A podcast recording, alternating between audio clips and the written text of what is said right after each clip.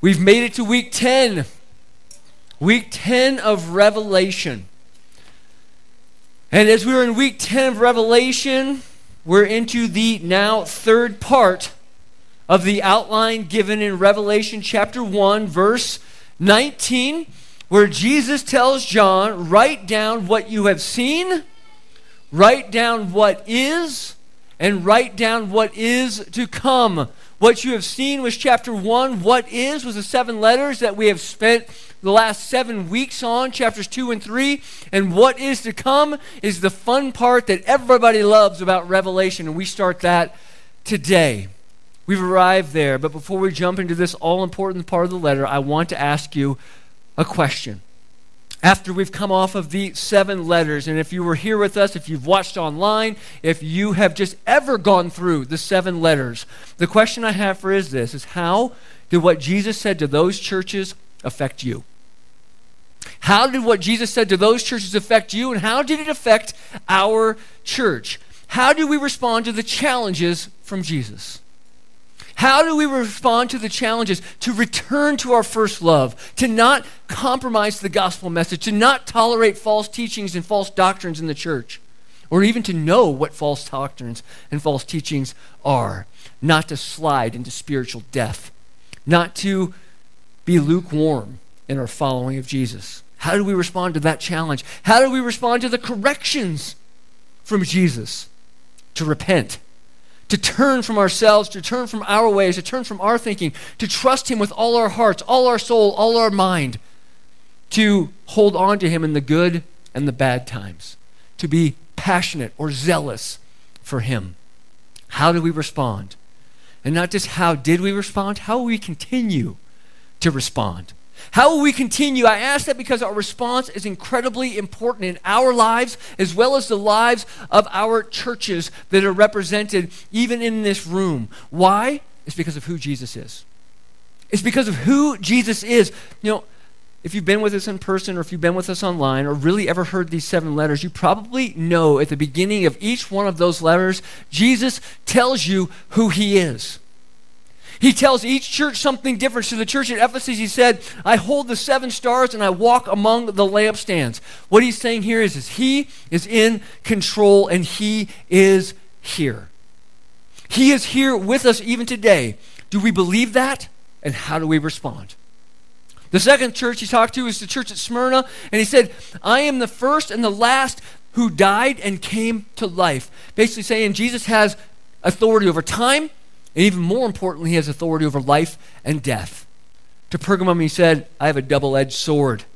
He says, I am the true and righteous judge. To Thyatira, he said, He had the eyes of fire and the feet like bronze, which was about knowing all, his omniscience, and that he's all powerful. He's omnipotent. To Sardis, he said, He had the seven spirits of God and the seven stars.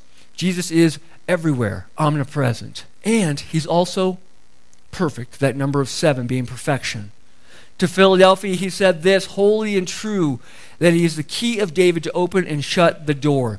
More or less, holy and true means he is set apart. He's not like us. And he's not some false, made up deity that we make up in our minds. And he is the authority over all things. And to Laodicea. Laodicea, he says, I am the Amen and I am the originator. As he said that, he says, He is the truth. And we can trust that his plan that he started will end up exactly the way that he wanted it to, whether we agree with it or not.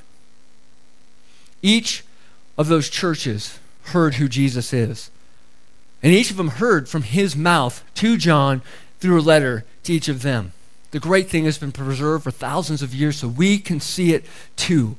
But again, as we see it, as we read it, how do we respond? How do we respond to who Jesus is in our lives? I even have a better question for you. Who is Jesus to you? Who is Jesus to you? Because some people think, oh, he's just a prophet. Oh, he's, he's just a good man that had good teachings that was written about in the past. And to others, he is the Lord and Savior. Who is Jesus to you? See, Bruce gave me the opportunity to open up the D Now weekend, and as we opened it up, the theme was next. Next steps. Next steps, and one of the things I challenged the youth with on that opening night was each of us have to take a next step. And one of those next steps is actually making your faith your own. Truly answering who Jesus is to you. Because the reality is, many people think the question is, well, who is Jesus to your mom or your dad or your grandparents or your coworkers? That isn't the question. The question is very specific. Who is Jesus to you? When you look in your Bible, what do you see about Jesus? When you look throughout all 66 books, but especially in this book of Revelation, who is Jesus to you? Is Jesus in control? Do you believe that he's in control? Is Jesus the authority over all? And all includes you. Is he your authority? Is he the way that he says he is? Is he the truth that he says he is? Is he the life that he says he is? Is he holy? Is he true? Is he the perfect and righteous judge that every single person will kneel before someday? Who is Jesus to you? You know, it's a question we all have to answer. It's a question we all have to answer whether you want to or not, because your answer is in the way that you live. Your answer is in the way that you live, because your life screams who Jesus is to you. Who is Jesus to you? Is your life saying one thing and your mouth saying something different? What does your life say? Is it saying he is your all? Or is it saying he's just your Sunday thing? Is he your all or is he just your Sunday thing? See, a lot of churches that we've looked at over the last seven weeks, he was just a Sunday thing, and it showed. It showed in their compromise. It showed in their loss of their first love. It showed in their tolerance for false teachings. It showed really in their spiritual temperature and even so much so their spiritual death. I ask who Jesus is to you because who Jesus is to you will drive how you worship. It will drive who you worship. Are you going to worship yourself or are you going to worship God? How? What comes first? Why? Is it out of love and obedience or out of obligation? Why? How? Who? Who is Jesus to you? And even to expand that question, who is God to you? Who is God to you? See, the true gospel of Jesus. Dramatic pause. The true gospel of Jesus is a transforming gospel. When it comes into our lives, we are changed. We are changed. We are rescued from the power of sin. We're removed from darkness. Our eyes are open, and our eyes are open both to the truth of who Jesus is and the lies of the world. When the gospel comes into us, that is what happens. It happens, and when it does, everything that's important to us in our lives changes. Everything that we give our time to changes. Everything that we give our resources to changes. What we give worth to changes. Worth is basically the whole idea of worship. It's like worthship. Who are you giving your worth to? The next question for this morning is even tougher to answer today than it would have been last Sunday. Is Jesus worthy of our worship? Is Jesus worthy of our worship? And I say this question is harder to answer today because since last Sunday, many in this room have been affected by tragedy. Many in this room have been affected by tragedy, and what I found out is when we are affected by tragedy, it affects our view of who God is and who Jesus is to us. And when it affects our view, that again drives who and how and why we worship. I had this discussion with Kyle this week because we were literally working on Revelation 4 and 5 that Jesus is worthy to be worshiped on Monday. And then everything changed on Tuesday, at least in our own lives and in your lives. And the worthiness of God and the songs that we sang, we'd already laid out on Monday. The blessed be your name. We'd already talked about that. Blessed be your name no matter what. That was Monday a thousand hallelujahs, which means a thousand praises of joy to who God is, was on Monday. Great are you, Lord, was on Monday. But here's the thing as Tuesday happened, Kyle and I were sitting and talking with tears in our eyes and said, How can we sing these songs after what happened? How can we sing these songs about the greatness of God after what happened? And I had to answer him the same way I had to answer my own similar questions about even giving a message on the worthiness of God. And that is this Was he worthy last Sunday? Was he worthy on Monday? What changed on Tuesday? He didn't. He did not change. Our circumstances may change, but He does not. As a matter of fact, if you go back to the book of Revelation in the first chapter in verse 8, it says these words I am the Alpha and the Omega, says the Lord God, the one who is, who was, and who is to come, the Almighty. That tells me He doesn't change. That tells me that He was worthy yesterday, He is worthy today, and He will be worthy tomorrow and forevermore. That's what we sang in those songs. I hope that you meant it from your heart as we sang it. As Chris Tomlin says in his song, Is He Worthy? It's a very simple two word answer He is. He is. And that brings us to our passage today. As we move forward through the book, we're going to start doing more than one chapter at a time. And as we do today, we're going to be looking both Revelation chapter 4 and Revelation chapter 5. And for most of them, I'll tell you what, I'm not going to read them because they're really, really long. But today, I felt it was important that we read both full chapters. So if you want to, if you are able, it's going to be both full chapters. You can stand with me as you read. If you choose not to, I'm not going to be offended. But we're going to be reading in Revelation chapter 4 and 5, and it'll be up here on the screen as we read. This is John talking. After this I looked, he said. That's after the seven letters. He said, And there in heaven was an open door. The first voice that I had heard speaking to me like a trumpet said, Come up here, and I will show you what must take place after this. Immediately I was in the Spirit, and there was a throne in heaven, and someone was seated on it. And the one seated there had the appearance of jasper and carnelian stone.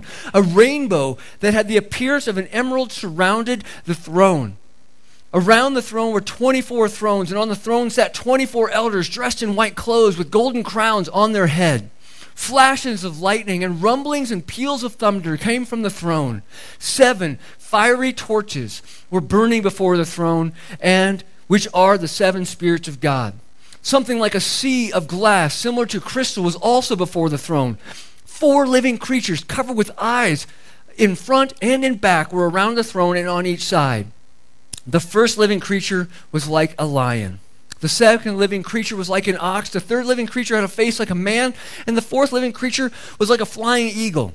Each of the four living creatures had six wings, and they were covered with eyes around and inside. Day and night, they never stopped saying these words Holy, holy, holy, Lord God, the Almighty, who was, who is, and who is to come. Whenever the living creatures give glory, honor, and thanks to the one seated on the throne, the one who lives forever and ever, the 24 elders fall down before the one seated on the throne and worship the one who lives forever and ever. They cast their crowns before him and say this Our Lord and God, you are worthy to receive glory and honor and power because you have created all things. And by your will they exist and were created. Jump to chapter 5. Then I saw at the right hand of the one seated on the throne a scroll with writing on both sides, sealed with seven seals. I also saw a mighty angel proclaim with a loud voice, Who is worthy to open the scroll and break its seals? But no one in heaven or on earth or under the earth was able to open the scroll or even to look in it. I wept and I wept because no one was found worthy to open the scroll or even to look in it. Then one of the elders said to me, Do not weep. Look, the lion from the tribe of Judah, the root of David, has conquered so that he is able to open the scroll and its seven seals. Then I saw one like a slaughtered lamb standing in the midst of the throne and the four living creatures among the elders. He had seven horns and seven eyes, which are the seven spirits of God sent into all the earth. He went and took the scroll out of the right hand of the seated one on the throne. When he took the scroll, the four living creatures and 24 elders fell down before the Lamb. Each one had a harp and golden bowls filled with incense, which are the prayers of the saints, and they sang a new song You are worthy to take the scroll and to open its seals, because you were slaughtered and you purchased people for God by your blood from every tribe and language and people and nation. You made them a kingdom and priests to our God, and they will reign on earth. Then I looked and I heard a voice of many angels around the throne and all of the living creatures and the elders. Their number was countless, thousands plus thousands of thousands. And they said with a loud voice, Worthy is the Lamb who was slaughtered to receive power and riches and wisdom and strength and honor and glory and blessing. I heard every creature in heaven, on earth, and under the earth, and on the sea, and everything in them say, Blessing and honor and glory and power be to the one who is seated on the throne and to the Lamb forever and ever. And the four living creatures said, Amen. And the elders fell down and worshiped. Let's pray together. Father, thank you for this word that you've preserved. And God, may the words that come from my mouth be yours. Speak to us exactly what you want us to hear and challenge us to apply it to our lives. Pray it in your name. Amen. You guys can be seated. As we continue in this passage and the rest really of the letter of the seven churches because Revelation isn't just seven individual letters, it was an entire letter to those same seven churches. Please remember this it's all about Jesus. This book is about Jesus, and that is the focus that I am going to take. See, you and I, we may or may not disagree about the timeline of Revelation, whether it's linear, whether it's cyclical, whether there's all different things out there. You know what? Those are secondary. Those are secondary because it's going to happen, and when it does, nobody's going to say, hey, guess what? I was right. nobody's going to say it. It's going to happen, but here's what we do need to remember, and we cannot disagree with on is this the focus is Jesus. It's his authority, his power, his majesty, and as we'll see today, his worthiness to be worshiped. And this passage, I'll tell you what, as I read it, did you hear all the symbolic imagery that was in there? I'm not going to talk about any of it. That's what Google's for, okay? So jump, jump into, jump into those, uh, those commentaries and things because there's numbers of creatures and elders and all sorts of things with golden lampstands and all kinds of golden bowls poured out and the prayers of the saints. And we could look at all those things, but today I chose to look at one thing, and that one thing is worship. Because this passage gives us three very specific things that we need to see very clearly when it comes to worship. And the first thing I want you to see as we look at this passage is this worship, at its very core, is theological. It's theological. Now you might be looking at that word, go, man, theological is a big word. Theological is very simple. It's theology. Any other ology means study of. Theos is God. Worship is our study of God because those who know God best worship Him the most. Those who know God best worship Him the most. It's impossible to worship God if you don't really know Him. And since true worship is a response to, response to our knowing of God, the more we know, the better we can worship. The more we know, the better we can worship, or even more so, the more we know we can give Him the worship that He's due. Because when we know him better, we know how much he's due. When we look at this passage, the truth of the matter is the angels and the creatures and the elders and all their eyes and all of the things that they have they described in the six wings and all that, the thing that we need to see is this. They all know God and they all know worship and they all know Jesus better than we do. You know why? Because it's tied to how they respond. Their knowledge of God is applied in how they do it. So my question for you today is, is how well do you know God? How well do you know God and how can you get to know him better? How can you get to know him better? So you get to know him better by being in his word. And as you read his word, you'll know him better, and the more you know, the better you will worship. So I'm afraid we have a generation of people who call themselves Christians who really don't know God. They think worship is coming together and singing some songs and maybe hanging out and doing a little TED talk kind of thing. But it's so much more than that. The reality is is worship is life. Worship is life, and where and what we bow our knee to and give our priority in our life to is what we really worship. We can say one thing, but like I said, our lives scream what we actually do. True worship is all about knowing God and responding personally to that knowledge with our entire lives. That is how we worship. One quick side note, and you may have heard me say it a thousand times, so here's a thousand and one. Worship is about God. It's not about us. It's not about our preferences. It's not about the songs that we like to sing. It's not about our wants. It's not about our feels. It truly is all about Him. It's about knowing Him. The four creatures get it. The four creatures get it because listen to what they say about God in Revelation 4 8. It's a theology lesson all in itself. It's a study of God lesson all in itself. The first thing they say, they talk about His holiness. And in His holiness, they say, Holy, holy, holy Lord God. You know what they're saying? The word holy means set apart. That God, three times, is set apart. He is pure and He's different than any single one of us. The second part, you throw, is it the Almighty? Holy, holy, holy Lord God the Almighty. They're talking about His sovereignty. They're talking about his sovereignty over all creation, that he is the King of kings, that he is the Lord of lords, that he knows all, he sees all, and his authority is over all.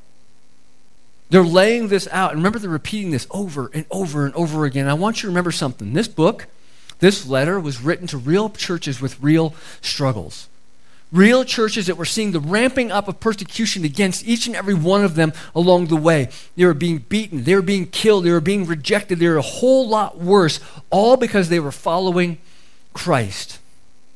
This book was a reminder to both them and to us that God is Almighty, that He is in control, and that He reigns. Everything we deal with here in our lives does not go unnoticed by God. He knows. The primary question I'm going to talk about tomorrow at the memorial service is, is a question I've had since Tuesday. Tim and I talked about it on Tuesday, and that is, where is God in all of this? Where is God in all of this? And that might be a question that you guys have as well. I'm going to give you the quick answer. I'll give you a little bit more detailed answer tomorrow, but it's this He's right here. He's with us.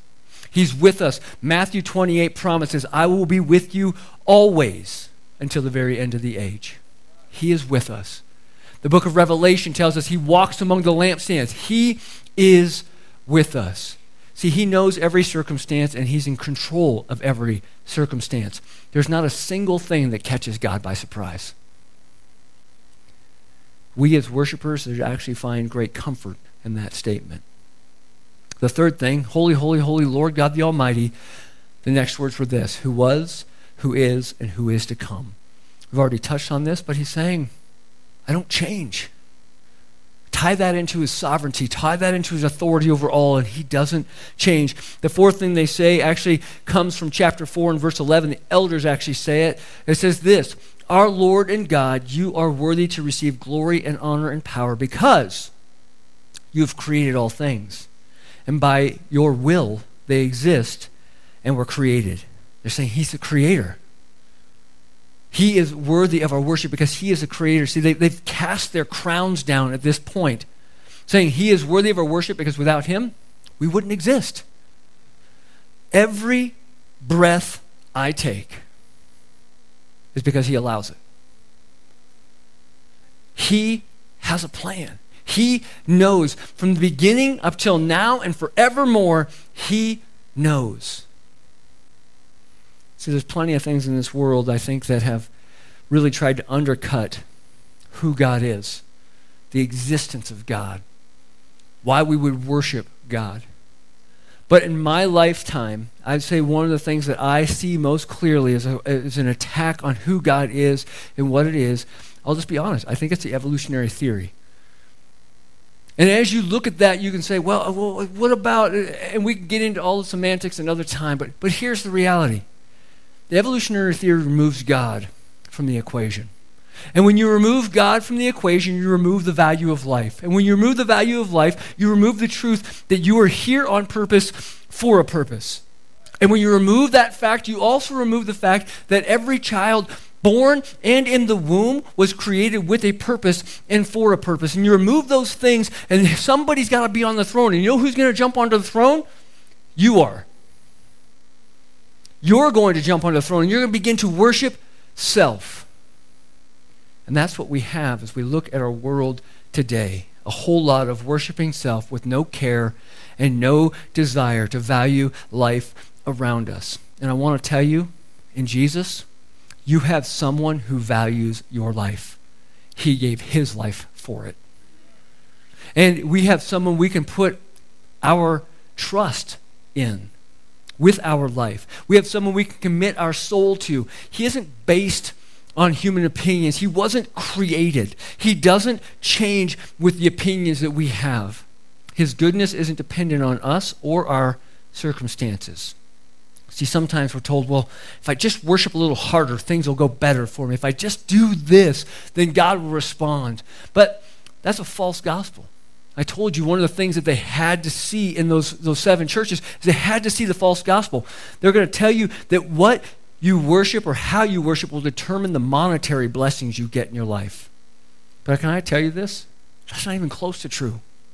Worship is not about us. It's not about what we can get or even what we can keep. It's called the prosperity gospel. And I'll tell you this right now. The prosperity gospel is just like some, marrying somebody for their money. The prosperity gospel says, I'm going to have a relationship with God as long as I can get something out of the deal. We got something out of the deal. Something that we could never get unless God gave it to us. It's the true relationship that drives us to worship, and that is that we have been blessed for anything so much more than we could ever ask for materially.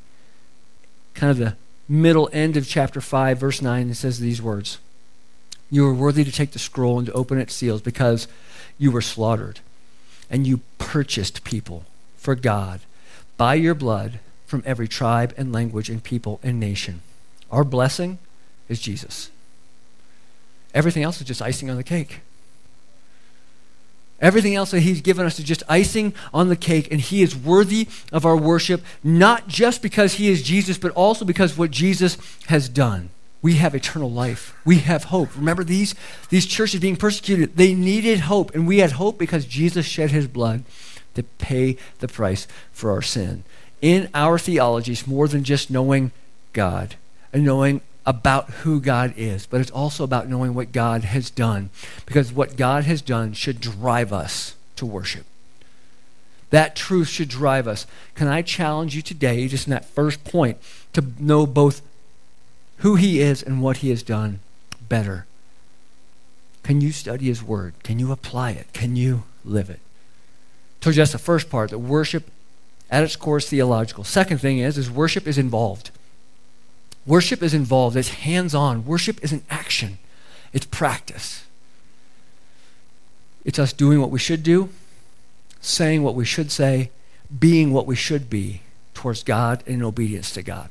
That is worship. These two short chapters, we see four things that worship involves. In those four things, I could go into way heavy detail here, but for time's sake, I'm just going to kind of go through them pretty quick. First is this true worship involves purity. Where does this worship take place in Revelation? It takes place in heaven. Heaven is a place without sin.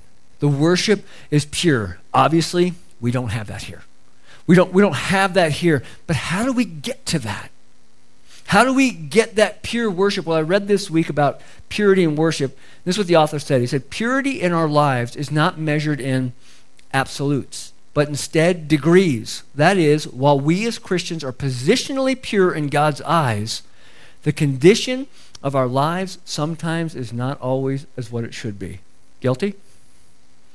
It isn't what we should be, but because we live in a sin filled world that is always tempting us, we have to work through the power of the Holy Spirit to be pure and to be, have our, our hearts and lives really fall into that purity. Because I will tell you from personal experience, and my guess is you could, you could agree with me and walk with me through this. The best worship I have is when I find myself without all the junk between me and God when that junk has been removed from my life, from the, the, the, impurities of all the things the world has thrown at me, when I've, when I've had that removed, or at least lessened, my worship is better. My worship is better. You know, worship isn't a fake it until you make it kind of thing. It's what Jesus told us in the seven letters. One word turn from yourself, it's to repent. Repent. That's such a hard thing to do, isn't it? Because it means I have to humbly put myself aside, turn from my ways to God's ways. Well, that's what the next step in this true worship is. It involves humility. Not just purity, but humility. Throughout the passage, you see the elders falling down and worshiping. The elders, man, they, according to verse 4 of chapter 4, they were found in high regard. There was 24 elders. They got to sit on 24 thrones. They had crowns on their head, crowns that, that they had basically earned in the, the way they had lived their lives. And they were wearing white clothes, white clothes of righteousness. Yet, where do we find them? On their faces because they saw God for who He is and they also saw themselves for who they are. They realize they're not greater and they're most certainly not equal to God. Remember, those who know God best worship Him the most. True worship also involves surrender. Not only did the elders fall down and worship, they also cast their crowns before the throne. God wasn't only just worthy of a part of them, He was worthy of all. They got off their thrones to worship. They laid down their accomplishments. They laid down the positions. They laid down the possessions. They laid down their rewards all at the feet of God. Why? Because He's worthy. I'm not sure if you grew up in the church or not, but one of the songs we used to always sing as a, as a closing uh, invitational song was, I Surrender All. And my guess is I can probably start talking it because I will not be singing it yeah, I heard the amen. You guys know me well enough then. But it goes like this All to Jesus I surrender, all to Him I freely give. I will ever love and trust Him. In His presence I will daily live. I surrender all. And the other guy, that's a real deep voice, like, I surrender all. You, know, you guys remember it, right? Sometimes we lose the songs that we know too well and the truth that is in them theologically. That we surrender all. They surrender all because, well, it goes back to the fact that all that I am and all that I have and all that I've ever had is because of Him. It is because of Him. Without Him, I would be nothing and I would have nothing. I trust Him with my life. And as I trust Him with my life, I trust that He is worthy of my everything. So therefore, I surrender all. True worship also involves praise. Praise at the foundational level is speaking the excellence of God. It is our hallelujah. As a matter of fact, uh, I'm going to jump ahead in Revelation just a little bit. We're not going to get to Revelation 19 until Easter. It's kind of fun marrying the resurrected king with the returned king in the same message. It's going to be fun. So make sure you're here and make sure to invite somebody to be a part of that. But let me read for you two verses from Revelation chapter 19, verses 4 and 5 It says this Then the 24 elders and the four living creatures fell down and worshiped God, who is seated on the throne. Look what they were saying Amen, which means I agree, and hallelujah, praise be to God. A voice came from the throne saying, Praise our God, all his servants, and the ones who fear him, both great and small. Praise is what we are created for. It's not just a service, it's not just a song, it's not just a positive thing you say during prayer time. Hey, I got to praise. Those are all parts of it. But praise is a lifestyle. And it goes back to the initial question Who is Jesus to you? Your answer will drive whether you live a lifestyle of praise or not. So we have worship as theological, we have worship as hands on and involved. The third and final thing I want you to know is that true worship is personal. It's personal. It isn't just something we do, it isn't just who we are as a part of a church, it's who we are as individuals. It's how we live. It's really how we determine how we live our lives. How you live your lives will determine and show what you worship. True worship is our ongoing response to the worthiness of God. I want you to listen to verse 12 of chapter 5 again. It says this it says, They, and they was the thousands upon thousands of angels, plus the creatures and the elders, they said with a loud voice, Worthy is the Lamb who was slaughtered to receive power and riches and wisdom and strength and honor and glory and blessing. Now, as I look at this right here, I know we're getting close to being out of time, but I just have a quick question for you. It's this If Jesus, who's the Lamb that we're seeing here, is all powerful, we've covered that. If he's all knowing, we've covered that. If he doesn't need anything because he is the creator of all things, he doesn't need anything, why is he worthy to receive power and riches and wisdom? What are the elders and the thousands upon thousands upon thousands of angels and the creatures saying? What is the question that they're throwing out there? What's this? It's our power. It's our wisdom. It's our lives. It's our everything. Jesus is worthy to receive our everything. And that is what they're trying to say here. It is personal. He is worthy for us to give him everything we have, and not for our glory and not for our honor, and not to say, Look what I gave, but instead, God, it's yours anyway. I don't need to hold on to this stuff too tight because it is yours anyway. That is why Romans chapter 12, verse 1 says these words. It's ones that if you grew up in Awana, you had to memorize this. It says this, therefore, brothers and sisters, in view of the mercies of God. You know what the mercies of God are? It's who He is and what He's done. Goes back to Revelation that we've already talked about. I urge you to present your bodies as a living sacrifice, holy and pleasing to God. What is it? It's our true worship. This is our true worship. Worship is how we live our lives. It is personal. It's who we are before God. It's who we are in public, it's who we are in private. It's who we are internally, and it's who we are externally. It's who we are as a spiritual act. It's also who we are as a physical act. So I have to ask you this question one more time Who is Jesus to you? Who is Jesus to you? Is he worthy of your worship, or are you one who's just going through the motions? Is he worthy of your worship, or are you just going through the motion? Is there junk in your life that is getting in the way of truly worshiping him? If there is, what is keeping you from repenting? Is it yourself? What do we have to get the junk out? I want to pray. And I'm going to ask you in this prayer to just talk to God. Because I know there are things inside right now, inside of myself, and I assume inside of you that go, God, seriously, what are you doing? And I'll tell you the answer. He's shaping us and molding us into who he wants us to be. We may not like the way he's doing it, but that's exactly what he's doing. My challenge is as we pray, to ask God to continue to do so and to open your hearts and minds to allow him to work in you. Let's pray together. Father, thanks again for today. And thanks again for the opportunity just to even come before you and worship you. We're not worthy. We're not worthy. Only you are.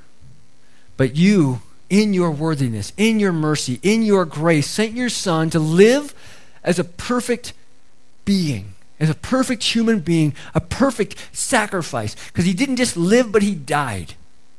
He died for my sins and every sin in this room and every sin in this world. And then he defeated death by raising again and sitting at the right hand of your throne. We're so grateful for it. But God, there's a response that has to happen to that. There's a response that we have to lay our lives down to be that living sacrifice. And God, that's hard. It's hard in a world that is trying to reject you, that's trying to remove you, that's trying to push you away, to live for you in such a way. I pray for strength. I pray for wisdom. I pray for guidance. I pray for direction. I pray that you get the glory through it all. If there's anybody in this room today, Lord, that doesn't know you, that when they say, Who is Jesus to you? they just don't know the answer. I pray today as they find out what that answer is. And for those who say, Jesus is my Lord and Savior, I pray today is the day that we get the junk out of the way and we can worship you as you deserve. We pray it in your name. Amen. Guys, during our closing song that we're going to sing, again, chosen on Monday, it's a song called Build My Life. And Build My Life starts off with these words It says, Worthy of every song I could ever sing, worthy of all the praise I could ever bring. Jesus, you are worthy of every breath I could ever bring. We live for you. We live for Him. Can I challenge you today to sing this as both a prayer and a praise? that God would direct you in that, seeing that He is worthy.